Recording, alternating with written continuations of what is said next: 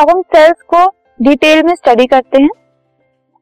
Now what is a cell a cell is the smallest unit that is capable of performing life function cell वो सबसे छोटा unit होता है, जो कि लाइफ के फ़ंक्शंस को परफॉर्म करने के लिए केपेबल है। ठीक है?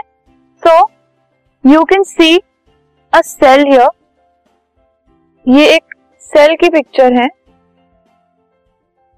एंड इस सेल के अंदर बहुत सारी ऐसी चीज़ें प्रेजेंट होती हैं, जो कि इसकी फंक्शनिंग के लिए हेल्प करती हैं और उसके साथ फ़ंक्शन करती हैं एक ऑर्डरली फ़ैशन में और हर चीज़ का अपना एक प्रॉपर फ़ंक्शन होता है जो वो परफॉर्म करते हैं।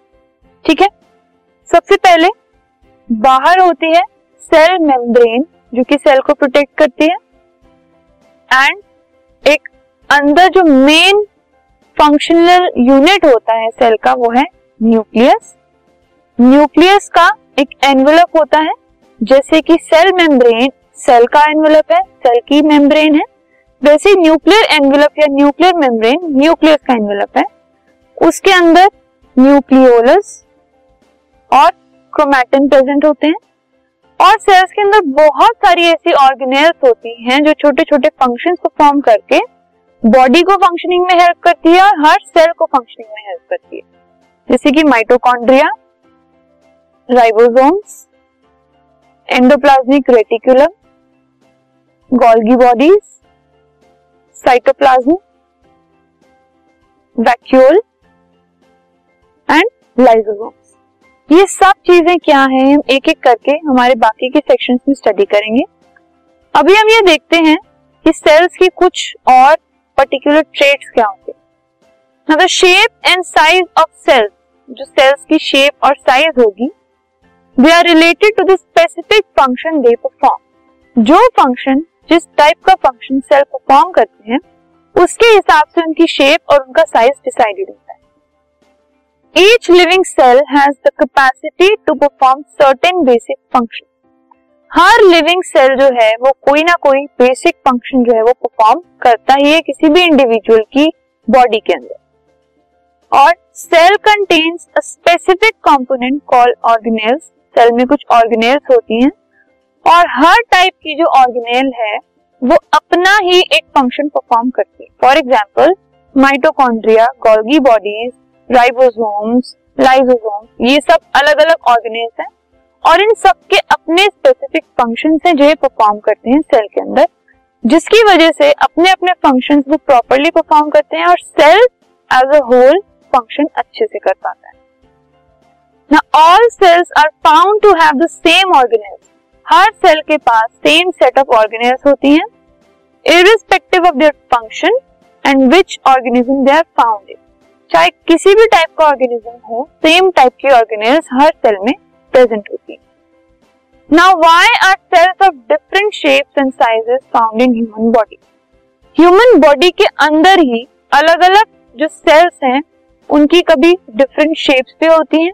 तो ह्यूमन बॉडी के अंदर ही अलग अलग शेप्स के सेल्स होते हैं एंड अलग अलग साइजेस की भी सेल्स होते हैं। तो what is the reason behind it the reason is the shape and the size of cells depend upon the function they perform जिस टाइप का फ़ंक्शन सेल्स परफॉर्म करते हैं, उसके ऊपर शेप और साइज़ डिपेंडेंट होता है। तो एक ह्यूमन बॉडी के अंदर हर ऑर्गन अपना स्पेसिफिक फ़ंक्शन परफॉर्म करता है। तो इसीलिए हर ऑर्गन के जो सेल्स होते हैं, उनकी different shape and different size होते हैं। बहुत सारे ऑर्गन होते हैं ह्यूमन बॉडी के अंदर और वो अपना अलग फ़ंक्शन परफॉर्म करते हैं। तो क्योंकि उनके फ़ंक्शन अलग है तो उनकी शेप और उनकी साइज़ भी अलग होती है। नाउ अब सेल को हम एक स्ट्रक्चरल यूनिट क्यों कहते हैं लाइफ का और फंक्शनल यूनिट क्यों कहते हैं लाइफ का? स्ट्रक्चरल और फंक्शनल यूनिट ऑफ़ लाइफ कहने के पीछे क्या रीजन है? तो cell is called structural and functional unit of life because it gives structure to the living organism जो ऑर्गेनिज्म की शेप है स्ट्रक्चर है, वो सेल डिसाइड करता है, क्योंकि सेल सबसे छोटा यूनिट होता है और उसी से मिलकर एक ऑर्गेनिज्म बना होता है। तो अल्टीमेट स्ट्रक्चर जो है ऑर्गेनिज्म का, वो सेल डिसाइड करता है। और it help in it help the living organism to perform various life function life survival के बहुत सारे फ़ंक्शन जो हैं, सारे फ़ंक्शन ऑलमोस्ट वो परफॉर्म करने के लिए सेल रिस्पॉन्सिबल है। इसीलिए उसको स्ट्रक्चरल और फंक्शनल यूनिट कहा जाता है। ठीक है? तो यू कैन सी एक सेल जो है, सबसे छोटा बेसिक यूनिट होता है बॉडी के अंदर। सेल्स अगर बहुत सारे मिल जाएँ तो वो मिलकर टिश्यू बना लेते हैं। ठीक है? बहुत सारे टिश्यूज मिलकर एक ऑर्गन बनाते हैं। बहुत सारे ऑर्गन्स मिलकर जो कि सेम काम करते हैं सेम फ़ंक्शन परफॉर्म करते हैं ऑर्गन सिस्टम बनाते हैं। और बहुत सारे ऑर्गन सिस्टम मिलकर एक ऑर्गेनिज्म की फॉर्मेशन करते सो अल्टीमेटली ऑर्गेनिज्म बनने की स्टार्टिंग कहाँ से हुई? सेल से। तो इसीलिए वो स्ट्रक्चरल यूनिट भी है फंक्शनल यूनिट भी है। अब हम देखते हैं अलग अलग टाइप के सेल्स जो कि बॉडी के अंदर या और भी जगह में प्रेजेंट होते हैं। सो so, अगर एक ह्यूमन बॉडी की बात करें हम सो so, अलग अलग टाइप के सेल्स प्रेजेंट होते हैं ह्यूमन बॉडी में। एक है नर्व सेल जो कि ब्रेन में प्रेजेंट होता है न्यूरॉन जिसे हम कहते हैं कॉमनली एक टाइप के सेल्स होते हैं fat cells bone cells you can see ये सब अलग अलग शेप के हैं अलग अलग साइजेस के हैं.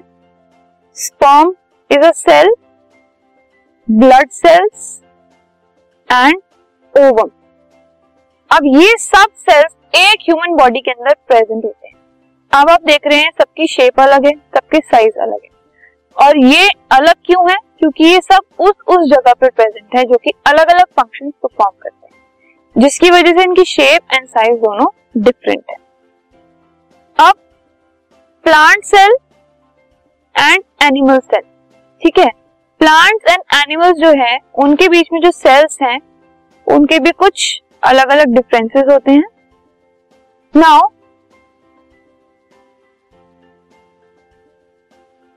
अगर कोई भी एक हम यूनिसेल्युलर या मल्टी सेल्युलर ऑर्गेनिज्म देखें तो जो यूनिसेल्युलर ऑर्गेनिज्म है they are made up of one cell वो एक ही सेल से बने हुए हैं। जो मल्टी सेल्युलर ऑर्गेनिज्म है, वो बहुत सारे सेल से बने ठीक है? अब यूनिसेल्युलर ऑर्गेनिज्म को अगर हम ऑब्ज़र्व करेंगे तो एक माइक्रोस्कोप की ज़रूरत पड़ती है उनको देखने के लिए, क्योंकि वो सिंगल सेल्ड होते हैं, उनमें एक ही सेल होता है। लेकिन जो बड़े मल्टी सेलुलर ऑर्गेनिज्म होते हैं they have a higher degree of specialization where the cells work and function together to create a living organism multicellular मतलब बहुत सारे सेल्स और वो ऑर्गेनिज्म बड़ा होता है कंपैरेटिवली तो उसको देखने के लिए हमें माइक्रोस्कोप की ज़रूरत नहीं पड़ती। कुछ यूनिसेलुलर ऑर्गेनिजम्स में न्यूक्लियस होता है और कुछ में न्यूक्लियस नहीं होता। कुछ में क्लोरोप्लास्ट होता है और कुछ में क्लोरोप्लास्ट नहीं होता। प्लांट्स एनिमल्स एक्सेट्रा ये जो है, कुछ कॉमन चीज़ें। अभी हमने देखी, ये यूनिसेलुलर और मल्टी सेलुलर की डिफरेंसेस और ये कॉमन चीज़। कॉमन चीज़ें क्या है? कि यूनिसेलुलर प्लांट्स भी होते हैं यूनिसेलुलर एनिमल्स भी होते हैं। यूनिसेलुलर खाना भी खाते हैं और अपने वेस्ट को बाहर भी निकालते हैं और रिप्रोड्यूस भी करते हैं। तो सिमिलैरिटीज जो है यूनिसेलुलर और मल्टीसेलुलर ऑर्गेनिज्म में, वो है ये और जो डिफरेंसेस हैं, वो है लेफ़्ट एंड राइट साइड पर तो ये कुछ multi cellular and unicellular organism के बीच में हमने डिफरेंसेस देखे। Now we will move on to our further topic this podcast is brought you by Hubhopper Shiksha Abhiyan अगर आपको ये पॉडकास्ट पसंद आया तो प्लीज़ लाइक शेयर और सब्सक्राइब करें और वीडियो क्लासेस के लिए शिक्षा अभियान के यूट्यूब चैनल पर जाएँ।